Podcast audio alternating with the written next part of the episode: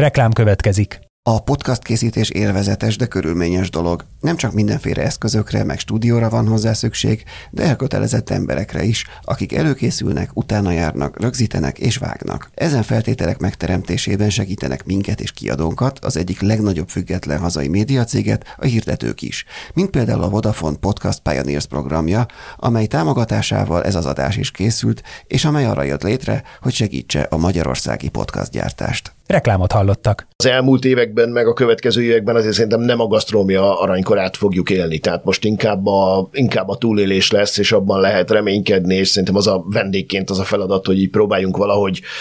az általunk nagyra becsült helyeket próbáljuk valahogy segíteni abban, hogy túléljen, mert ugye emberük sincsen, alapanyagok is drágák, tehát most nem a szoktam így privátban is próbálni csitítgatni ismerősöket, amikor azt mondják, hogy hát volt a nem tudom melyik étteremben, és hogy nem volt tökéletes a szervíz, meg egyébként, meg ez is ilyen volt, meg az is olyan, és mondtam, hogy félj, hogy így te döntöd el, lehet őket szidni, de, de akkor tíz év múlva csak az amerikai láncokban fogunk enni, meg kávézni, hogyha ha nem tartjuk őket életben valahogy.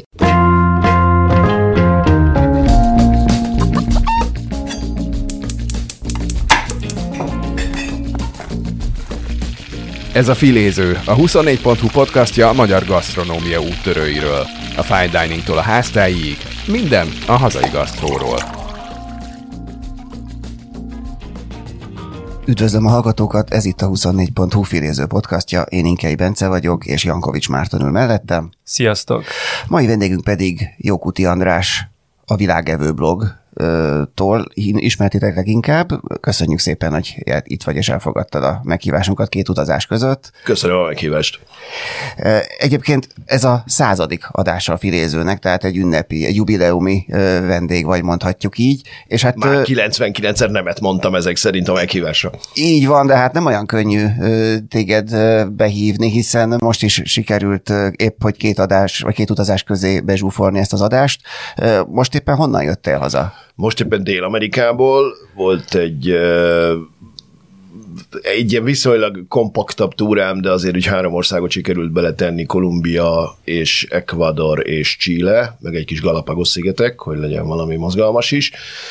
és aztán pedig egyébként két nap múlva megyek Nápolyba, tehát hogy valóban valóban viszonylag, viszonylag két utazás között vagyunk, de ez azt hiszem, hogy ez ne, nem nagyon van olyan eh, szakasza az évnek, amikor ez nem így van. A galapagoszi gasztronómia amúgy milyen? Mert elsősorban az óriás teknősök jutnak az ember eszébe, meg a kacsacsörű emlős, és ehhez Igen, a... kacsacsörű emlős nem láttam. A legrosszabb hír az, hogy ezeket nem lehet enni. Tehát ugye az, az, a, az a különlegesség az egésznek, hogy mindenféle izgalmas állat van, vagy a kék lábú szula, meg egyebek, és ezeket nem szabad enni. Ugye ezért bíznak az emberben, mert hogy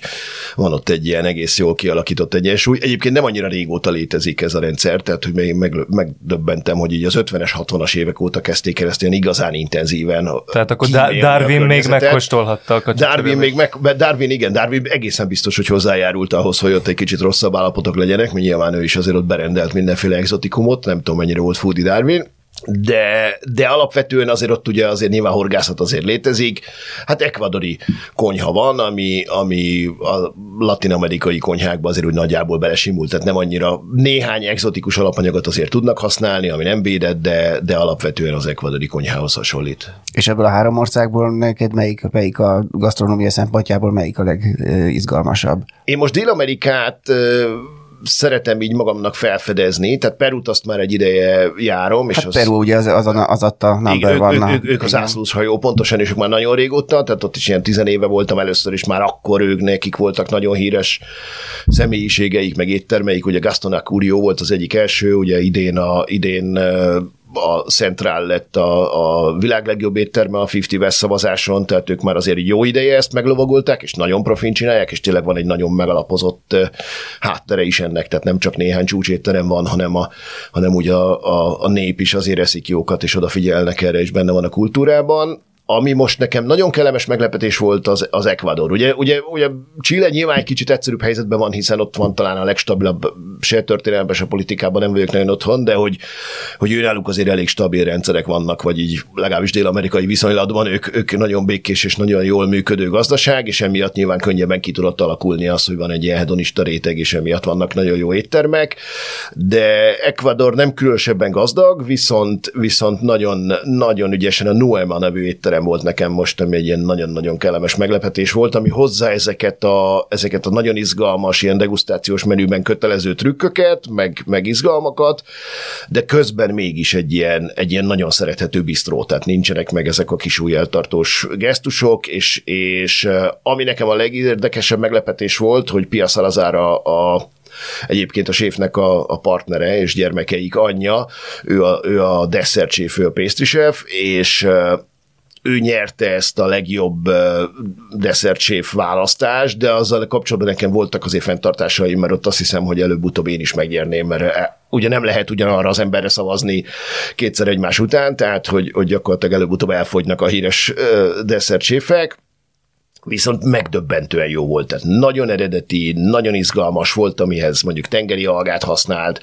használt például ugye, ugye Ecuador a csokoládénak, illetve a kakaónak az ős hazája használt kakaót, de mivel ő nem szereti a csokoládét, és nem szereti a csokoládés desszerteket, ezért teljesen más formában használta, tehát hogy semmiféle ez a, ez a ragacsos, túlédes csokoládés íz nem volt, hanem a, a gyümölcshúsnak a, a sokkal vibrálóbb és izgalmasabb és savanykásabb ízeit használta, tehát hogy, hogy az, az volt talán a, talán a leges legnagyobb meglepetés, de azért mondjuk Csillében, hogyha még egy gyors éttermet mondhatok, akkor azért a Borágó, a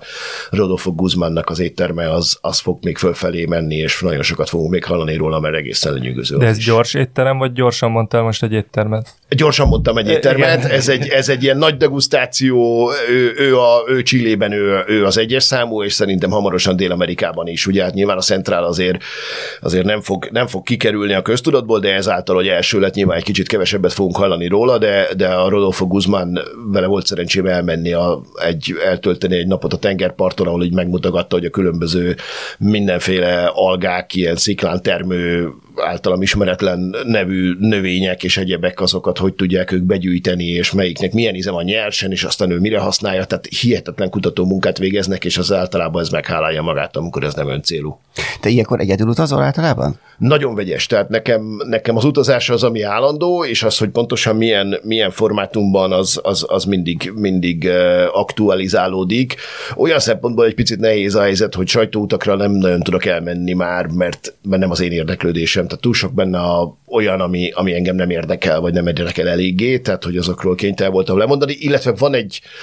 van egy ilyen, bekerültem egy ilyen nemzetközi ilyen foodie újságíró-szerű körbe, és ezért aztán néha van, mert ők viszont nagyon értik, hogy, hogy mivel kell táplálni ezeket az újságírókat. Most például egy ilyen, egy ilyen kvázi szervezett úton voltam, tehát hogy egy ilyen nagyon profi ügynökség leszerve azt, azt hogy néhány, néhány csúcsétermet megnézzünk, és akkor legyenek olyan programok mellé, ami, ami még nagyobb távlatot, meg mélységet ad az egésznek. De megyek családdal, meg megyek egyedül, meg néha szervezek magam köré embereket, tehát mindenféle formátum van. De egyébként az utazásaidnak mindig a gasztronómia, meg az, hogy mit tehetsz, és milyen étterem érdekel ott áll a középpontjába, vagy van, amikor így maga az ország, akár mondtad, hogy történelem, vagy mit tudom én, művészet, bármi más érdekel, természeti látványosságok, és mellékesen, ha már ott vagy, akkor megnézed, hogy milyen a gasztronómia is, vagy, vagy ennyire fókuszált vagy, hogy mindig azért innen indul ki, hogy hova bököd le a Szinte térképen. mindig onnan indul ki, tehát hogy van néhány ilyen, van néhány ilyen, mint a húsvét szigetre mondjuk el akarok menni, mert oda el kell egyszer menni, és ott valószínűleg semmi jót nem lehet enni. Tehát, hogy van néhány ilyen, meg a Machu Picchuhoz se azért mentem el nyilván, hogy ott, hogy ott egyek, de azt gondolom, hogy az talán így a legmegdöbbentőbb és csodálatosabb élmény volt valaha de, de 85 ban minimum, minimum a gasztronómia határozza meg, hogy egyetem milyen országba megyek el és természetesen ott, ha már ott vagyok, akkor mindenféle kultúra, meg modern művészet, meg egyebek is izgatnak nagyon, meg természet. És ha ezt egy picit tovább gondoljuk, akkor szerinted a gasztronómiából mennyire lehet egy országot megismerni? Hát ez egy nagyon jó kérdés nem gondolom, hogy feltétlenül minden vetületét. Tehát ugye, ugye vannak olyan országok, ahol eleve a gasztrómia nem egy hangsúlyos terület, tehát hogy például Közép-Amerika nekem ilyen szempontból csalódás volt, oda ilyen hátizsákos túrázós útra mentem, és azért titokban reméltem, hogy Nicaragua, Panama, még ez egy jó pár évvel ezelőtt volt, és Kosztarika, és azért úgy titokban reméltem, hogy na majd biztos jókat lehet enni, és, és borzalmas volt a konyha, tehát egyszer kiderült, hogy a helyieket nem akarok általánosítani, nyilván ez nem stimmel így egészben, részben, de hogy, hogy helyieket nem annyira izgatja az evés. Tehát, hogy, hogy ez olyan apróságokból is kiderült, hogy mondjuk Nicaraguában, amikor így kezdtem ráunni arra, hogy van ez a, van ez a pintogályó, van ez a, a rizses bab, és akkor reggel kapod rántottával, délben kapod grillcsirkével, este pedig összekeverve mind a három, és amikor ebből így kezdett nagyon elegem lenni, és akkor így próbáltam egy pincérnek elmagyarázni a gyatra spanyol tudásommal, hogy akkor azt így cseréljük már le bármit, tehát hogy süssenek egy kis kaszavát, vagy valami más köretet hadd kérjek már egy kolbászhoz, vagy bármi, és, és nagyon érdekes volt, hogy egyszer elsétált. Tehát, hogy ő nem gondolta, hogy egy vendégnek lehet ilyen igénye, hogy már variálni szeretne az ételen, és ez nem érdekelte, és nem is volt udvariatlan, csak, csak egyszer ez még nem volt ilyen szerintem, hogy, hogy egy vendég valami, valamit máshogy szeretne, és megkaptam a rizses tehát hogy, hogy ne feltalálta magát azért. Úgyhogy, úgyhogy van ilyen, amikor, amikor persze felfedezni megyek, de például Kosztarika volt szerintem ilyen szempontból a legszomorúbb. Most már valószínűleg ugye a nagyon sok odautazó amerikai miatt egy kicsit javult a helyzet, de hogy én gondoltam, hogy ha más nem, akkor ugye ott teremnek a leggyönyörűbb gyümölcsök, és ott van a tenger tele van csodálatos halakkal, akkor ha más nem, akkor abból így valami, valami csak lesz, de kiderült, hogy minden megy az USA-ba exportra. Tehát, hogy a, a, az egyetlen igazán finom dolog, amit ettem, az egy eh, felborult a, a méltán népszerű Panamericana országúton felborult egy kamion, és akkor azt megálltunk, hogy megnézzük, hogy mi van, meg kell segíteni, és szerencsére nem volt semmi gond, csak ott vakargatta a fejét a kamionsofőr, viszont szét volt szoródva több ezer ananász, és akkor kérdeztük, hogy egyébként azzal mi lesz, mondta, hogy hát mindegy, az most már kuka, úgyhogy csináljunk, amit akarunk, és akkor elvittünk, nem tudom, fejenként öt darab ilyen ananászt, és végre ilyen igazi fán beérett ananász volt, tehát úgy ettük, mint az almát, hogy így késsel meghámoztuk, és akkor így egy, egybe tömtük be a fejünkbe, és soha nem ettem még olyan finom ananászt. Én ezt reméltem volna, hogy végig ilyenek lesznek, de hát ez is, ő is nyilván Amerikába tartott volna, vagy Észak-Amerikába ment volna, úgyhogy, úgyhogy ilyen, ilyen módon lehet csak hozzájutni nagyon jó dolgokhoz. És egyébként ilyenkor mennyire törekszel ahhoz, tehát ilyenkor te, te azért eléggé otthon vagy a fine diningban, és, és, és nyilván ez ilyen, mesélted ezt a foodie újságírói kört, ezek nyilván ilyen jellegű helyekre visznek elsősorban, de te mennyire törekszel arra, hogy azért mennyire utcai kifőzdékbe, vagy, vagy ilyesmi helyekre, ahol, ahol ott a, az emberek többsége is eszik, vagy pedig inkább... Nagyon, nagyon, igen? nagyon. Tehát, hogy, hogy egyrészt érdekel is, meg szeretem is, tehát, hogy nem, én nekem a fine dining a kedvencem, de aki mondjuk az operát szereti, az is gondolom, hogy hallgat azért más zenét is, és, és másrészt pedig ilyen kvázi szakmai okokból is, mert azt gondolom, hogy nem lehet, egy jó fine diningot nem lehet megérteni a, a street food nélkül, meg anélkül, hogy tudnánk, hogy mit tesznek a helyi emberek. Tehát, hogyha a Magyarországon is nekem azok a legizgalmasabb fine dining éttermek, amik valamilyen módon a helyi gyökerekből táplálkoznak, akár olyan módon, hogy, hogy átalakítják, fejlesztik a meglévő ételeket, akár úgy, mint amit mondjuk így a Noma kezdett el talán a világban leginkább, hogy, hogy kidobnak minden szabályt, viszont a, viszont a helyi alapanyagokból próbálnak létrehozni tulajdonképpen egy új, de nagyon helyi konyhát. Mind a kettő szerintem baromi érdekes de ez is kell tudni, hogy akkor addig mit csináltak azokból a bogyókból. Például mondjuk a Noma esetében nevették őket, tehát ők ugye a, azt hiszem, hogy 55 féle ehető bogyót találtak a, az északi térségben, amiből ők eleinte kiindultak, és abból, abból azt hiszem 6 volt általános fogyasztásban, tehát hogy, hogy ez is egy ilyen érdekes dolog, hogy miért ne lehetne az az északi konyha, amit ők ott megalkottak, és most már egy kicsit kezd az is lenni, úgyhogy, úgyhogy abszolút, tehát hogy a, a mocskos kiskocsmától kezdve a, az ilyen gyomorrontós helyekig én mindent nagyon szívesen, főleg ahol ennek valódi kultúrája van, tehát ahol nem valaki, a nem tudom kinézte, hogy akkor most nápolyi pizzát sütünk, és csinálunk hozzá kézműves burgert, hanem, hanem, hanem valódi és, és igazi piaci kajálások, tehát itt is mentem mindenhova, és szerencsére ezen a túrán is volt erre lehetőség, ha nem, akkor meg, akkor meg ellógtam egyedül, és akkor megnéztem. Ez nyilván a spontán része az utcai kajálás, gondolom, de ahogy írtál is, meg beszéltél is korábban róla, hogy időnként viszont ezekre a nagyon exkluzív helyekre, akár ilyen több éves vagy másfél évig szervezted valamelyik japán étterembe, hogy bejussál, vagy nem tudom, hogy ez pontosan milyen hely volt, vagy melyik hely volt. Ennek így, hogy mondjam, ez már így a sportértékről szól, vagy tényleg van olyan hely, ahol megéri, hogy másfél évig az ember ezt szervezze, hogy aztán ott olyan élményt kaphat, ami, meghatározó valamilyen értelemben? Kicsit szerintem sport is, de, de azt gondolom, hogy, hogy az ember növeli is az értékét ezáltal. Tehát, hogy nyilván, hogyha másfél év után jutok el oda, akkor mindenre oda fogok figyelni. Tehát, hogy, hogy ugyanúgy bár most éppen rövid gatyában vagyok, de egy rendes étteremben el, fölveszem a hosszú nadrágot, és megadom a tiszteletet, vagy akár egy zakót is, mert, mert hogy a, ha saját magam számára is ezt eseményé teszem, és ünnepé teszem, tehát nem szeretek melegítő nadrágban, nem, nem szeretek, nem megyek melegítő nadrágba sehova, étteremben még kevésbé, tehát hogy, hogy szerintem az ember dolgozhat azon, hogy a saját élménye még sokkal érdekesebb és jobb legyen, tehát én inkább ezt így fogom fel, de benne van a sport is persze, tehát hogy nyilván ez egy ilyen, ez egy olyan küzdelem, hogy akkor így kapargatom, kapargatom, és akkor a végén van egy ilyen aranyásó élmény, és az már szinte mindegy, hogy most egy gram aranyat találtál, vagy két kilót, nem teljesen mindegy, de, de az öröm az, meg a szemet csillogása az hasonló, úgyhogy, úgyhogy egyébként a spontaneitásra pedig visszatérve, nekem az egy picit fájdalom, mert én alapvetően egy ilyen nagyon spontán típus vagyok, tehát én nagyon szeretnék úgy menni, hogy, hogy csak úgy oda megyek, megnézem, hogy hol lesznek a helyiek, oda beesek, és, és majd kitaláljuk, és majd megnézzük, de ezekre a helyekre nem lehet. Tehát, hogy akkora őrület lett ez világszerte, és nem panaszkodom, mert én is ennek vagyok a része, tehát, hogy én turista vagyok, és nem, nem utazó, szeretik az emberek magukat utazónak beállítani, és ugyanúgy megérkezik ugyanabba a városba, ugyanúgy a fölöltözött, mint egy turista, és ott van az úti könyv a kezébe, tehát én is, én is részese vagyok ennek a, ennek a destination dining őrületnek. Én magam is okozója vagyok annak, hogy ebből, ebből vannak problémák, de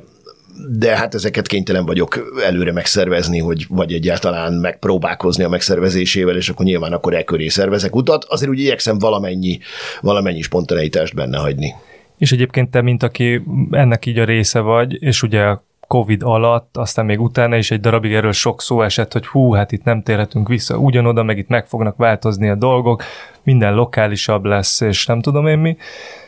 Ezt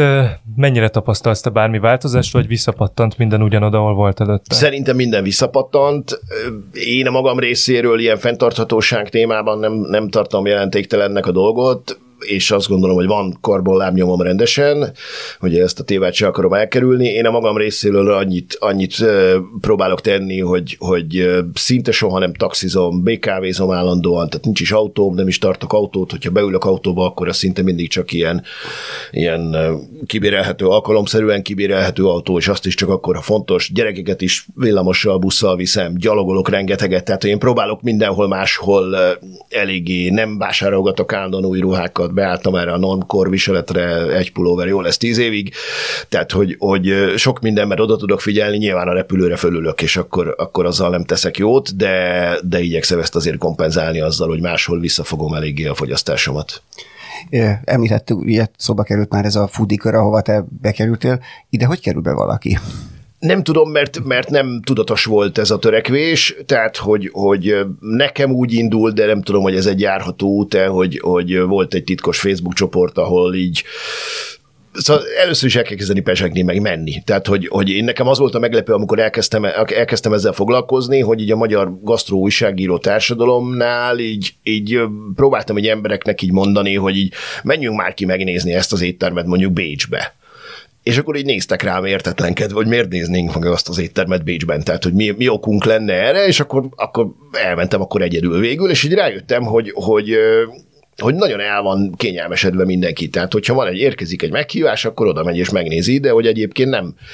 nem csinálják, ami nem tudom, hogy mind fakad, és nem is akarom őket szidni, mert nyilván nekik is megvannak a saját indokaik, de hogy, de hogy én elkezdtem menni, és elkezdtem szövetségeseket keresni, és elkezdtem barátkozni, és séfekkel ismerkedni, más kultúrákból jövő emberekkel találkozni, és akkor így szép lassan akkor bekerültem egy ilyen, egy ilyen titkos Facebook csoportba, amelyik egy a, még a korai szakaszban egy ilyen nagyon-nagyon jó közösség volt, mindenféle Amerikától Ázsiáig, mindenféle emberekkel, annyira, hogy elkezdtünk így együtt járni, kajálni. Tehát, hogy szerveztünk olyanokat, hogy akkor valaki nem tudom, kérdezte, hogy ki jön, nem tudom, öt nap Párizs, Brüsszel, ki jön el, és akkor aki feltette a kezét, akkor annyi főre leszervezte, és nem tudom, elmentünk nyolc étteremben négy nap alatt, és, és akkor ez nyilván egy ilyen nagyon intenzív barátkozás volt. Ezek többnyire egyébként így utólag rájöttem, hogy ezek mind nem újságírók voltak, szinte kivétel nélkül, hanem mind csupa ilyen unatkozó milliárdos, tehát hogy ez így a, ez így a fizetésnél derült ki általában, hogy a, ott nagyon hamar meg kellett reformálnom a rendszert, még a, konkrétan egy étkezésbe buktam, mert hogy általában ugye ez a, ez a fúdiság, ez együtt jár a borok szakszerű élvezetével is, és akkor az első étkezésnél, amikor én kiszámoltam, hogy jó, 300 euró, durva-durva, de hát azért az egy ilyen menedzselhető összeg lesz, és akkor így kiderült, hogy akkor így a, a járt körbe a borlap, és akkor mindenki felfedezett a társaságból valami csodálatos tételt, hogy akkor itt ezt, ő még ezt, a, ezt az évjáratot, ezt nagyon szeretné megkóstolni, és akkor berendelt egy-egy palackot nyilván a társaságnak, és akkor kiderült, hogy a, a, a borokat pedig, nem tudom, fejenként végül 400 eurót fizettünk még a borokra, és akkor kifejlesztettem, mondtam, hogy jó, köszönöm szépen, vacsoránál mondtam, hogy akkor azt isztok, amit akartok, én vizet iszom, kész, és mindenki rendel, amit szeretne, azt majd ti szétosztjátok egymás között, tehát így sikerült végül ezt menedzselni, hogy számomra is tartható legyen, mert hogy, mert hogy ezek akár mondták magukról, akár nem mindegy, mindegyik éppen milliárdos valamilyen módon, úgy tűnik, hogy ez egy ilyen hobbi, nekem meg így, így sikerült velük tartanom azért, és akkor innen meg már úgy jöttek, tehát hogy, hogy, hogy közben, meg, közben meg az kiderült, hogy azért van ez a réteg, aki nem akarom eltúlozni ennek a jelentőségét, mert mégiscsak Szóval látom én ezt, hogy ez kívülről nézve tud ez hülyeség is lenni, hogy valaki mindenféle éttermekbe el akar jutni, és teljesen igaza van, aki ezen röhög, de hogy, de hogy mégiscsak megvannak azok a séfek is, akik örülnek, hogyha egy ilyen kvázi műértő megy hozzájuk, mert, mert élvezik, hogy, hogy legalábbis ez az elméletem, hogy, hogy örül neki, hogy akár visszajelzést kap, akár valakivel úgy tud beszélgetni, hogy nem csak a sztárhoz megy oda, vagy nem a sztárhoz megy oda, hanem kíváncsi rá, hogy mit csinál, akár többször is, és akkor, és akkor ebből így hamar, hamar kialakul egy ilyen, egy ilyen váz, amiben így, amiben így megvannak azok az emberek, akik így kölcsönösen vagy becsülik egymást, vagy legalábbis nem utálják egymást különösebben, vagy legalábbis elismerik egymást bizonyos részben, és ennyi volt talán a történet, hogy, hogy ide le, lehet egyébként így jelentkezni, azt nem tudom, de, de szerintem előbb-utóbb felfigyelnek arra, aki, aki ezt elkezdi csinálni, mert hogy, mert hogy tényleg van egy, ők is szeretik az új embereket, ők is szeretik az új impulzusokat, a séfek is szeretik, hogyha máshogy is megmérik őket, és más visszajelzés is van, úgyhogy szerintem egyáltalán nem lehetetlen, csak be kell fektetni rengeteg időt, meg energiát, meg akár pénzt is. Igen, a kurszot azt hiszem a válaszod elején mondtad ki, hogy pezsegni, pezsegni kell, tehát ez akkor valamennyire ilyen alkati kérdés is azért. Hogy... Valószínűleg igen, de nekem is, nekem is kellett, tehát hogy, hogy én csak a pezsgés kedvéért nem pezsegnék, tehát hogy nekem is meg kell találnom, én elég későn érő típus vagyok, meg kell találnom, hogy mi az a terület, ahol azért pesgek, mert pesegni szeretnék, tehát hogy ami, ami tényleg iszonyatosan motivál, tehát hogy a, a mai napig a feleségem is kérdezgeti időnként, hogy így hogy van erőm ehhez, most például Dél-Amerikából nem tudom, 31 órát utaztam haza, tehát hogy ez ezért fárasztó, de másnap fölkelek és viszem a gyerekeket óvodában, meg iskolában, mert hogy az meg így normális, hogy hiába jöttem haza éjszaka. Tehát, hogy, hogy, hogy tényleg nem csinálnám, hogyha nem lenne hihetetlenül izgalmas. Tehát nekem ez nagyon sok idő volt, hogy megtaláljam, hogy mi az, ami, egy pillanatig se tűnik se munkának, se kényelmetlen kötelességnek, vagy versenynek, hanem, hanem elképesztően jól érzem magam benne, és nagyon izgat. De ez, és, a, ja, bocsánat, bocs. csak még ehhez akartam de annyit, is, hogy, hogy, de ez akkor azt is jelenti, hogy, hogy az étkezéseid egy jelentős részét igazából repülőtéri, vagy nem repülőtéri, hanem repülőn kapott nem annyira a nagy gasztronómiai hozzáadott értékű ételekkel. Hát szerencsére, szerencsére azért nem, tehát azért igyekszem valamennyire arányban tartani, meg, meg mostanában már én ilyen két bátyám volt, meg anyukám jól főzött, tehát én, nekem, én még abból az iskolából jövök, hogy ami ott van a tányéron, azt meg kell lenni. Tehát nagyon sokáig küzdöttem ezzel, hogy kihozták a közepes kaját a repülőre, és akkor azt is megettem az utolsó morzsa szemig, mert hogy így nem lehet ott hagyni semmit. Nem félelemből, nem tudom, hogy, nem tudom, hogy mi ez, az lehet, hogy egy ilyen kommunista örökség, vagy nem tudom, hogy pontosan miből van. Nekem, nekem ez ismerős számomra. Ugye, ugye, tehát van, van, ez, van, van, ez a generáció, ahol hogyha elé tesznek valamit, akkor az elfogy, meg hát éhes is vagyok, na, tehát, hogy, hogy, de aztán utána meg már bánom, mert így rossz kaja, nem, nem esik jól, és így most, hogy már 50 éves lettem, most már tudok időnként nemet mondani, tehát most is például a, a 10 órás repülő úton inkább nem kértem semmit, hanem előtte egyébként Bogotába berohantam a városba még enni gyorsan egyet, kockáztatva, hogy lekésem a következő repülőt, és akkor ott egy normális étterembe ettem valamit, és akkor a repülőn inkább skippeltem teljesen az étkezést, és próbáltam helyette aludni, tehát igyekszem, a, igyekszem azért elkerülni a repülői kosztot, mert az valóban az a legalja mindennek. Én arra te mondtad, hogy neked hosszú időbe telt, amíg megtaláltad ezt, és ez, ez, ez hogyan? Hogyan lyukadták ide? Milyen, milyen, milyen utat kellett ehhez megtenni? Fú, minden, mindenfélét csináltam, tehát hogy, hogy igazából sose voltam eléggé karrieristat, mert hogy hiányzott ez a fajta motiváció, tehát nekem a, az összes családtagom annyira rendes életmódot élt, hogy, hogy az nekem nyilvánvaló volt, hogy én, én belőlem rendes ember nem lesz, tehát hogy az, az nem volt kérdés, a villamosmérnök apám, tehát hogy, hogy olyan, olyan szép példát mutattak, hogy, hogy az túl szép volt ahhoz, hogy azt megpróbáljam rekonstruálni, és, és akkor így a szabadúszó újságírás felé elsodródtam egy ilyen német bölcsészkar után, amit szintén már csak azért csináltam, mert hát azért valami egyetem mégiscsak kell az ember életébe, és, és akkor rádióztam, de az is azért, mert úgy valaki megdobott az ötlettel, hogy itt van egy ilyen új rádió, nem akarok rádiózni, mondtam, hogy persze, voltam. Ez volt a rádiókafé. Ez volt a rádiókafé, igen, amit aztán végül 8 évig csináltam, ami, ami egész meglepően tartósnak bizonyult, mert hogy nagyon jó, tehát szerintem rádiózni nagyon jó, és, és ott is volt meg gasztró még a Kálmán nevese vont be, és aztán utána, aztán, aztán később még át is vettem, és, és, és nagyon szerettem, de, de mindegyik ilyen munka volt. Mondjuk a rádió a legkevésbé, de hogy, de hogy, de hogy az összes többi, ez az újságírás, és mindegyik ilyen meló, meló szaga volt, és azt nekem mindig, az nekem mindig valahogy azt így fel kell dolgozni, hogy akkor hogy, hogy élvezzem mégis, meg hogy legyen ez jó mégis. Még egy időben voltam az egyik nagy mobil cégnek, voltam PR vezetője is egy másfél évig, amit én se teljesen értettem, de nagyon érdekes kirándulás volt, és ott legalább mondhatom, hogy kipróbáltam ezt a munkadolgot, és nem, nem vagyunk kompatibilisek egymással. Nem volt rossz se, de, de, hogy, de hogy nem szeretnék egy ilyen irodában üldögélni, és és amikor így jöttek a lehetőségek, akkor, akkor így mindig adtam neki esélyt, és aztán egyre inkább eh, kiderült, hogy ez a gasztrómia, ez ami engem izgat, ez ugye az újságírásnál is nyilván, hogyha az ember egy picit is az életmód felé kanyarodik, az informatikával kezdtem egyébként, amit a, szintén nem teljesen értek most már, hogy mit csináltam egy informatikai újságíróként, de hogy, hogy még a Kertész Gyuri nevű főszerkesztő, aki akkor a Manager magazinnak volt főszerkesztője, már nem is újságíró, akkor ő egyszer kitalálta, hogy írjunk már étterem kritikákat. Mert hogy én mindig jártam, tehát hogy én, én, én már akkor ettem, amikor az még semmennyire se volt trendi, tehát én mindig szerettem étterembe menni, és nem volt sok pénzem, tehát mindig ilyen kis összekuporgatott pénzekből, meg, meg lehet, hogy csak az ebédmenü a, a háromfogással, nem a, nem a nagy degú, de mindig, mindig szerettem elmenni, és akkor mondtam, hogy jaj, de jó ötlet, hát miért ne csinálnánk ilyet, akkor csináltuk még a, a Népszabi Top 100 az első kettőt még együtt csináltuk, együtt találtuk ki az egésznek a kereteit, tehát hogy, hogy valahogy ebbe így bele, bele sodródtam nem is, nem is tudatosan, és akkor a Mautner Zsófi találta ki nekem aztán, amikor a rádiókafé megszűnt, hogy akkor így a egyszer csak felszabaduló energiáimmal csináljak valamit, hogy ha már annyit utazom, meg megyek éttermekbe, akkor miért nem írom meg ezt egy blogon, és akkor ebből lett a világevő blog. Tehát, hogy, hogy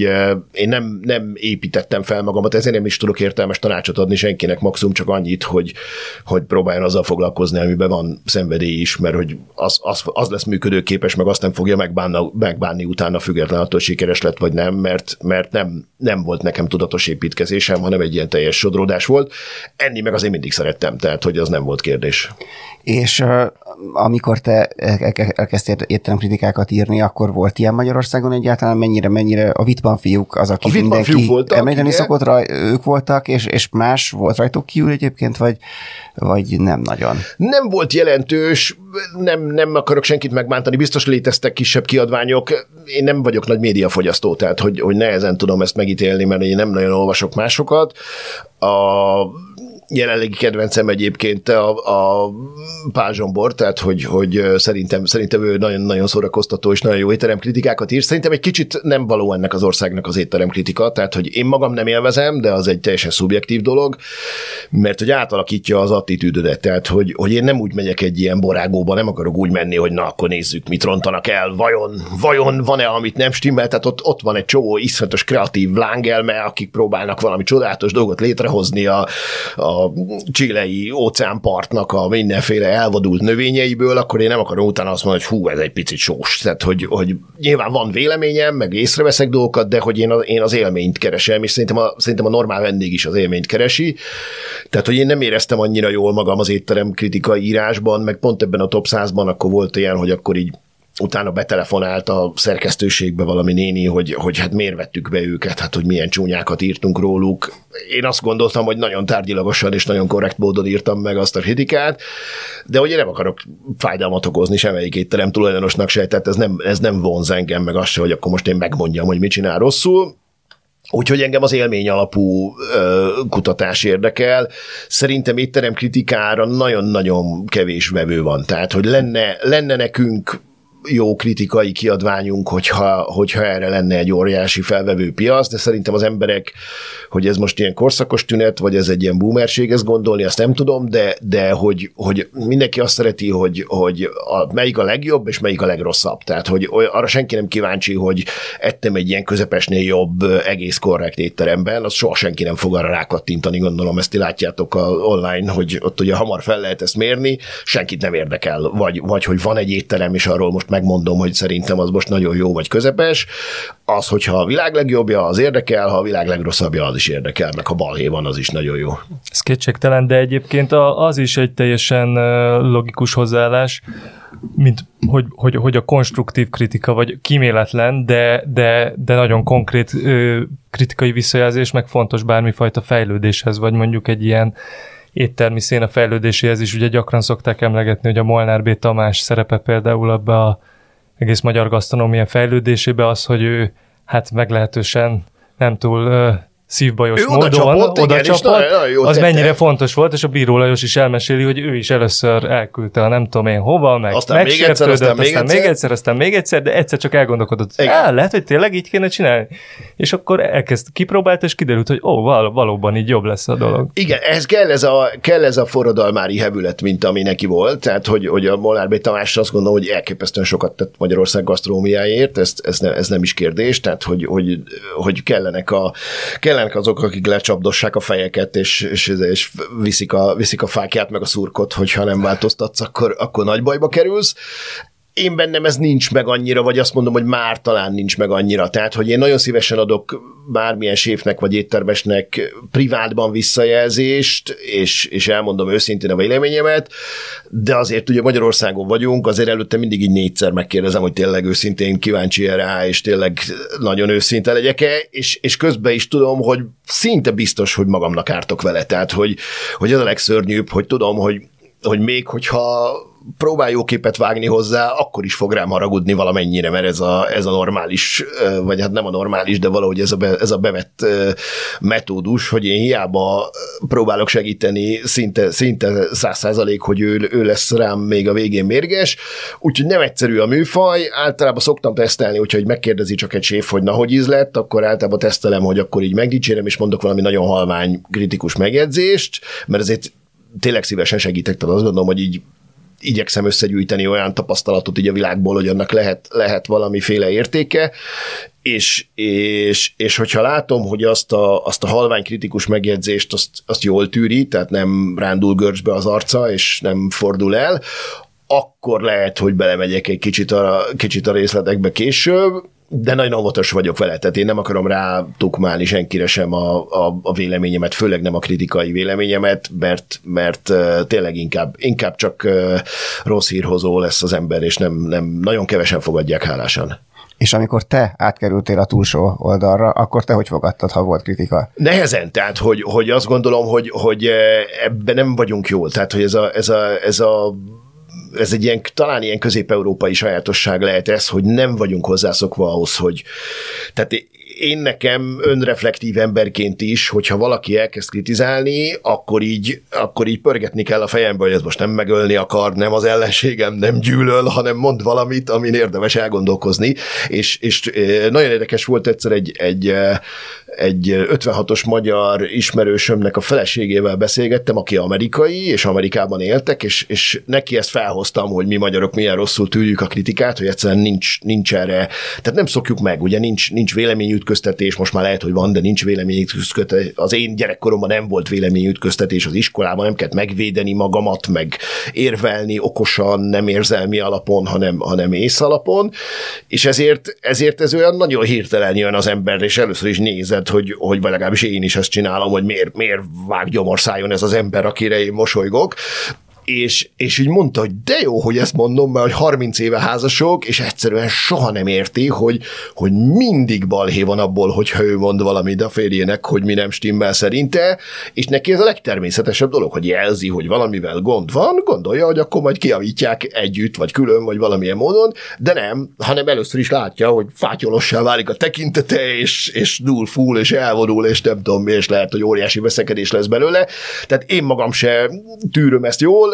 próbálom magamat trenírozni, de, de azt gondolom, hogy ezek, ezek, ezeket gyerekkorban kellett volna elsajátítani, az ember ezt igazán jól tudja, úgyhogy, úgyhogy nehéz nehéz műfaj. És ugye ez, hogy a másik oldalra kerültél a Bence, arra utalt ezzel, hogy volt a Nudli nevű igen, igen, igen. vendéglátóhely, ami nem olyan sokáig élt. Mennyi ideig élt pontosan? Fú, nagyon Más... rossz vagyok, nagyon rossz vagyok. Egy másfél év? Dátumokban körülbelül másfél év. Körülbelül legyen, másfél, másfél év, lehet, hogy csak egy év. Ebben nem vagyok jó. Hát én azért ezt gondolkoztam rajta sokat, meg elsirattam, most már el van siratva, tehát most már, most már azt gondolom, hogy örülök, hogy én mindig tudtam, hogy nem akarok vendéglátós lenni, tehát hogy, de közben meg, hogyha az ember állandóan ezen járatja az agyát, és ezen foglalkozik, akkor meg nyilván mindig megvan az, hogy na azért milyen jó egy ilyen jól működő vendéglátóhelyet látni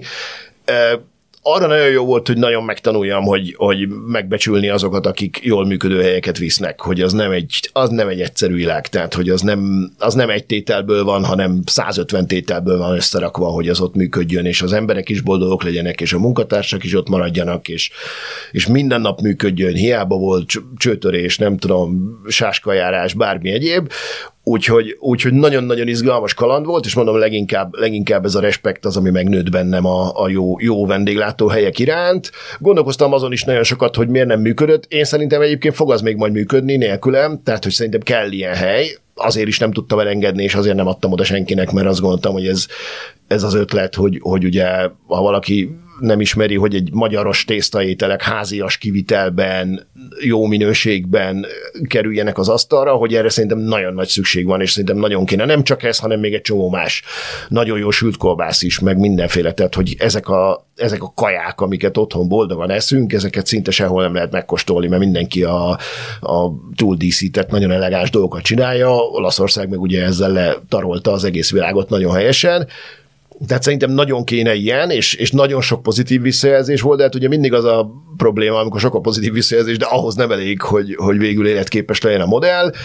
Azt gondolom, hogy volt, volt ott több, több hiba is, a, a koncepcióban is volt hiba, a kommunikációban is volt hiba, ugye egyszerre próbált ez e, ilyen gurméhely is lenni, meg egyszerre próbált egy ilyen megfizethető jó kaja lenni, és szerintem ez önmagában már pusztulásra ítélte. Tehát, hogy nem lehet, és ezt előtte is tudtam, tehát nem tudom, hogy miért nem, miért nem jöttem erre rá, de most már, most már jobban érzem talán, hogy nem lehet szerintem kétféle üzenettel eladni egy terméket, hanem egy, egy nagyon rövid mondatban kell tudni megfogalmazni, hogy te mi vagy, és az, hogy, hogy gyere ide gulmélményért, és egyébként még olcsón is fogsz enni, vagy tisztességes áron fogsz enni, és szerintem ez nem működik. Tehát nem értették akkor feltétlenül az emberek ezt a, mert ez már túl bonyolult üzenet volt, de hogy, de hogy ez ahhoz is kapcsolódik nyilván, amit korábban említettél, hogy szerinted minden jó fine dining konyha alapja is, vagy az a, az a jó fine dining konyha, ami kapcsolódik szervesen ahhoz, amit az emberek ott igen, igen, igen, számomra ez a legizgalmasabb. És, és nyilván ez, ez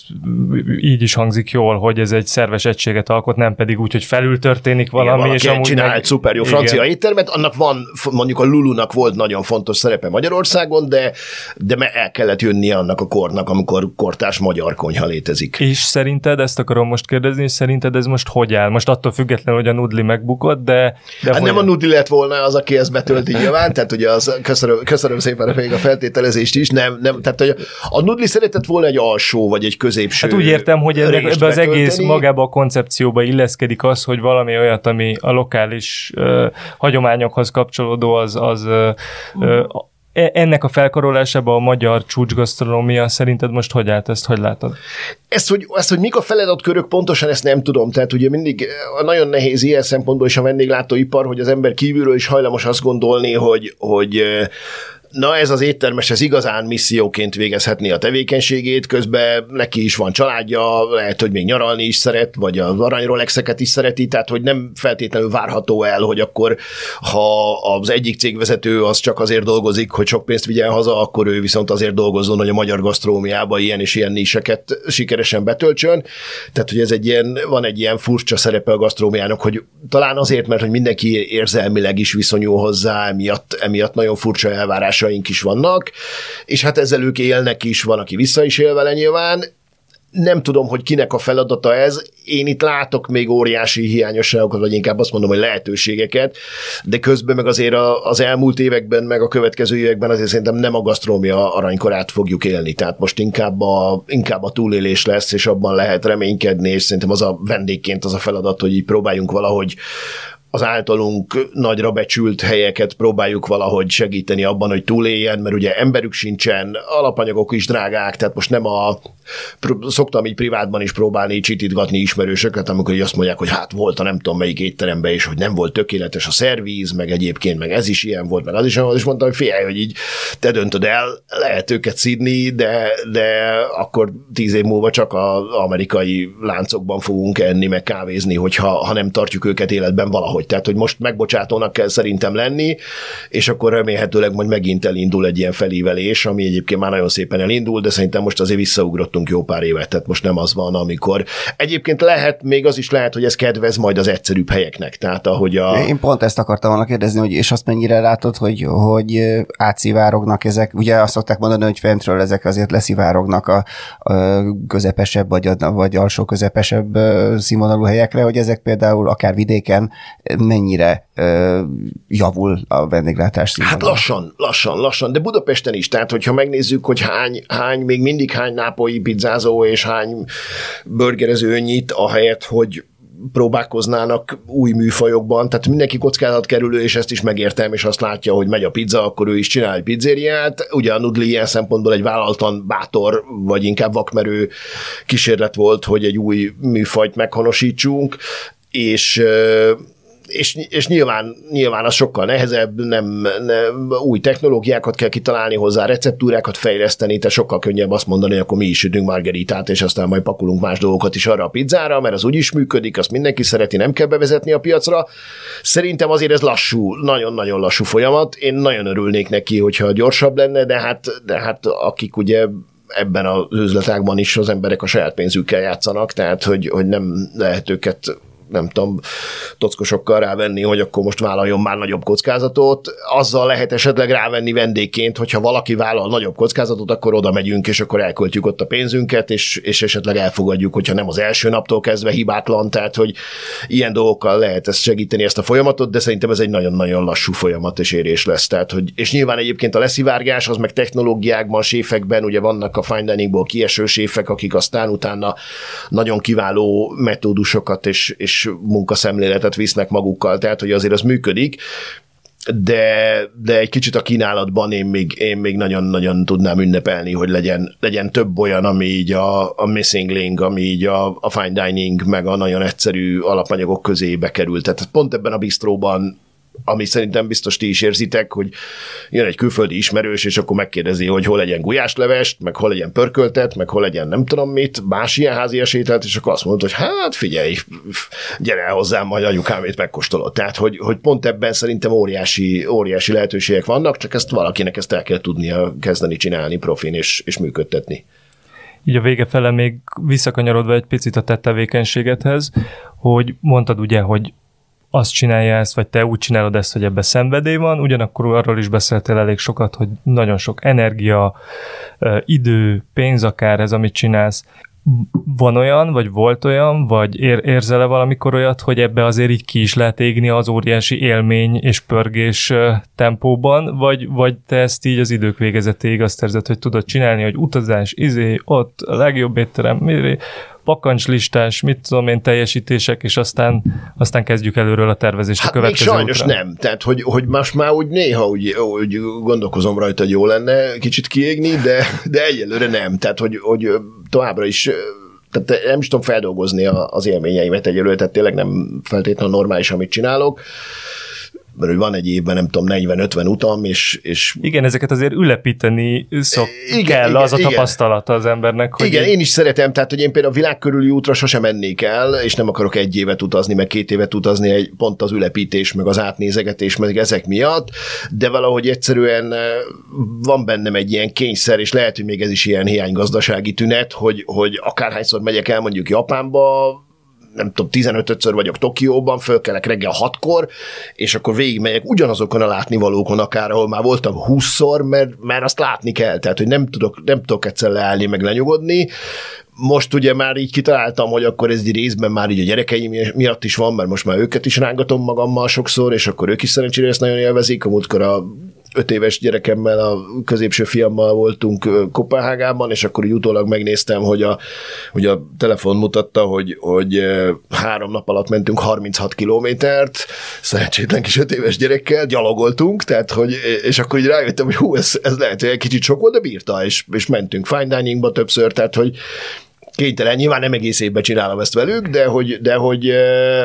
hogy most meg már megvan az a perspektíva, hogy akkor most már nem csak a saját, saját örömöm ez, hanem akkor úgy őket is már bevonom valamibe, amiben nem bánom, hogyha nem fognak foglalkozni, de, de legalább tudatos fogyasztók legyenek, megélvezzék, megértsenek hozzá valamennyire. És én így a végén én is kérdeznék egy olyat, hogy, hogy te, aki ennyit utazol, és, és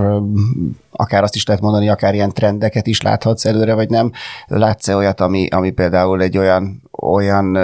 gasztrokultúra, ami például a következő években, vagy akár most éppen robbanás előtt áll, és mi is meg fogjuk ismerni akár. Szerintem ez a Dél-Amerika ez nagyon-nagyon feljövőben lesz, tehát hogy, hogy ugye valamennyire már elindult, ugye szevicsét már minden létező kis kocsmában árulnak a Balaton körül is, de, de hát ugye ez nagyon a megkapargatása az egész szélének.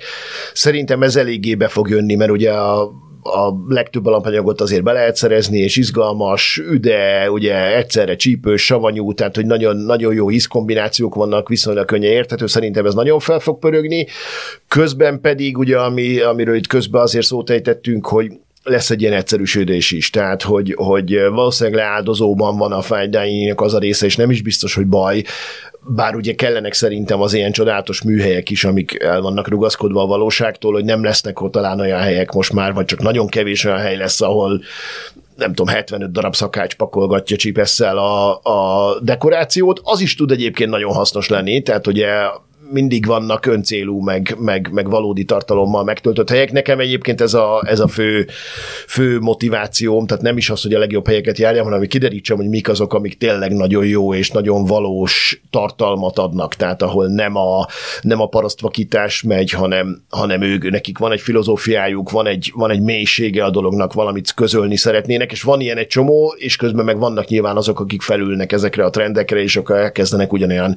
szép ételeket készíteni, de nincs mögötte semmi, és szerintem emiatt van egy csomó nagyon, ö, nagyon kellemetlen élménye az embereknek fine diningban, mert elmész egy egy Michelin csillagos étterembe, és az esetek felében kis túlzással azt mondod, hogy na jó, de minek? Tehát, hogy, hogy sokat fizettem, nem volt jó, nem volt szép volt, de nem, nem volt benne semmi kielégítő, nem volt benne semmi zsigeri élmény, akkor minek? De közben az nem azt jelenti, hogy a fine dining rossz, hanem, hanem azt jelenti, hogy vannak, akik ezt csak, ezt csak műfajt csak használják arra, hogy, hogy létrehozzanak valami, ahogy a, tehát tulajdonképpen egy gicset hoznak létre, de közben pedig megvannak azok, akik, akik nagyon-nagyon fantasztikus és értékes dolgokat csinálnak. Van egy nagyon kedves barátom, akit már több helyre elrángattam magammal, és ő nem egy gurmé, nem tudom, szeret halászlét főzni, tehát kifejezetten ilyen rustikus ízlése van, és már egy többször utólag bevallotta, hogy, hogy már így, már így akarta kérni, hogy így ne vigyen már többet fine diningba, hagyjam már békén, mert ezt, ezt, ez őt nem érdekli, ő szeretne jó bekajálni egy étel, és akkor elvittem egy, egy nagyon kedvenc három Michelin csillagos olasz étterembe a Reáléba, Nikoromitóhoz, és akkor ott, ott kész, ott, ott megvilágosodott, és mondta, hogy na most már érti, hogy mi ennek az egésznek az értelme. Tehát, hogy, hogy van ebből értelmes, még akkor is, hogyha egyszerűbb az ízlése az embernek, nem, de visszaélni is lehet ugyanezekkel a szabályokkal nyilván. Köszönjük Jókuti Andrásnak akkor, hogy mindezt elmesélte nekünk. Nektek pedig köszönjük, hogy hallgattatok minket egész év során. Tegyetek majd továbbra is így. A filéző most egy kicsit ilyen évvégi évelei szünetre vonul majd, de jövő évben valamikor ö, visszatérünk, és újabb adásokkal érkezünk. Úgyhogy hallgassatok minket továbbra is. Az adásainkat megtaláljátok a 24.hu-n, a Spotify-on, vagy bármelyik streaming platformon, ahol podcasteket szoktatok hallgatni. Sziasztok! Sziasztok! Sziasztok!